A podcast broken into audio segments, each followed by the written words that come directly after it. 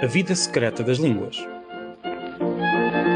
No episódio de ontem, uh, terminei dizendo que a história das línguas e de tudo o que é humano é uma mistura entre a ordem e a desordem. Nós temos pontos da gramática que são muito ordenados, muito lógicos, e ao lado, pontos que são uma perfeita desordem. E é desta mistura que nascem as línguas humanas. Ora, hoje quero falar de outro sistema humano que também é uma mistura entre ordem e desordem: o calendário.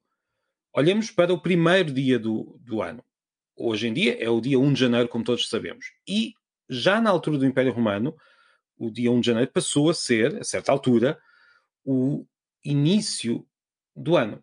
Mas depois do fim do Império Romano, em toda a Europa, começou a haver várias datas para começar o, o ano. Uma das preferidas era o dia 25 de março, quando o calendário gregoriano, que é usado hoje em dia, garantiu que o início do ano passava a ser no dia 1 de janeiro, então sim, ficámos com aquele calendário, com, com o ano que temos hoje, a iniciar em janeiro e, e a acabar em dezembro. No entanto, ainda encontramos alguns resquícios do ano a começar em 25 de março. Por exemplo, o dia em que George Washington nasceu era, para os contemporâneos, o dia 11 de fevereiro de 1731. E fevereiro era o penúltimo mês do ano. O novo ano era celebrado na Inglaterra e nas suas colónias no dia 25 de março. Por cá, em Portugal e nos outros países do sul da Europa, os países católicos que já tinham assumido o calendário gregoriano, o dia 1 de janeiro já era o primeiro dia do ano. A Inglaterra não.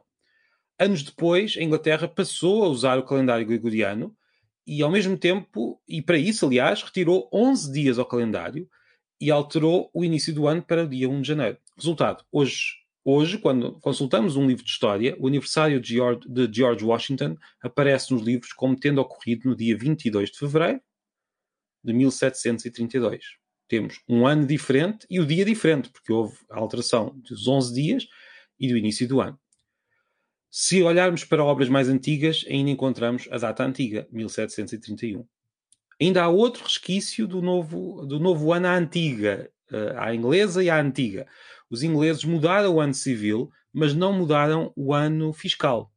Ainda hoje, o ano fiscal, o ano contabilístico, se quisermos, das empresas inglesas, começa no dia 6 de abril, que era o dia 25 de março, com a tal diferença dos 11 dias que foram retirados ao calendário.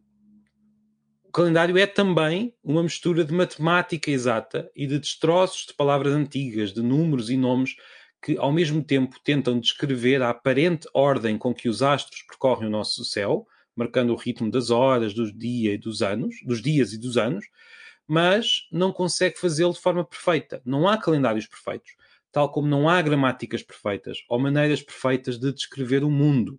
A tensão entre as nossas tentativas de ordenar os sistemas que usamos, o calendário, a língua e não só, e a nossa simultânea propensão para escapar a esta ordem em desarrumações que nos põem o coração a bater mais depressa, nós gostamos destas desarrumações, dizia eu, esta tensão é que torna a linguagem e tudo o que é humano tão interessante. E é por isso que fico com um sorriso nos lábios quando me lembro que o nosso décimo mês, outubro, tem um 8 no nome, como vimos no episódio de ontem.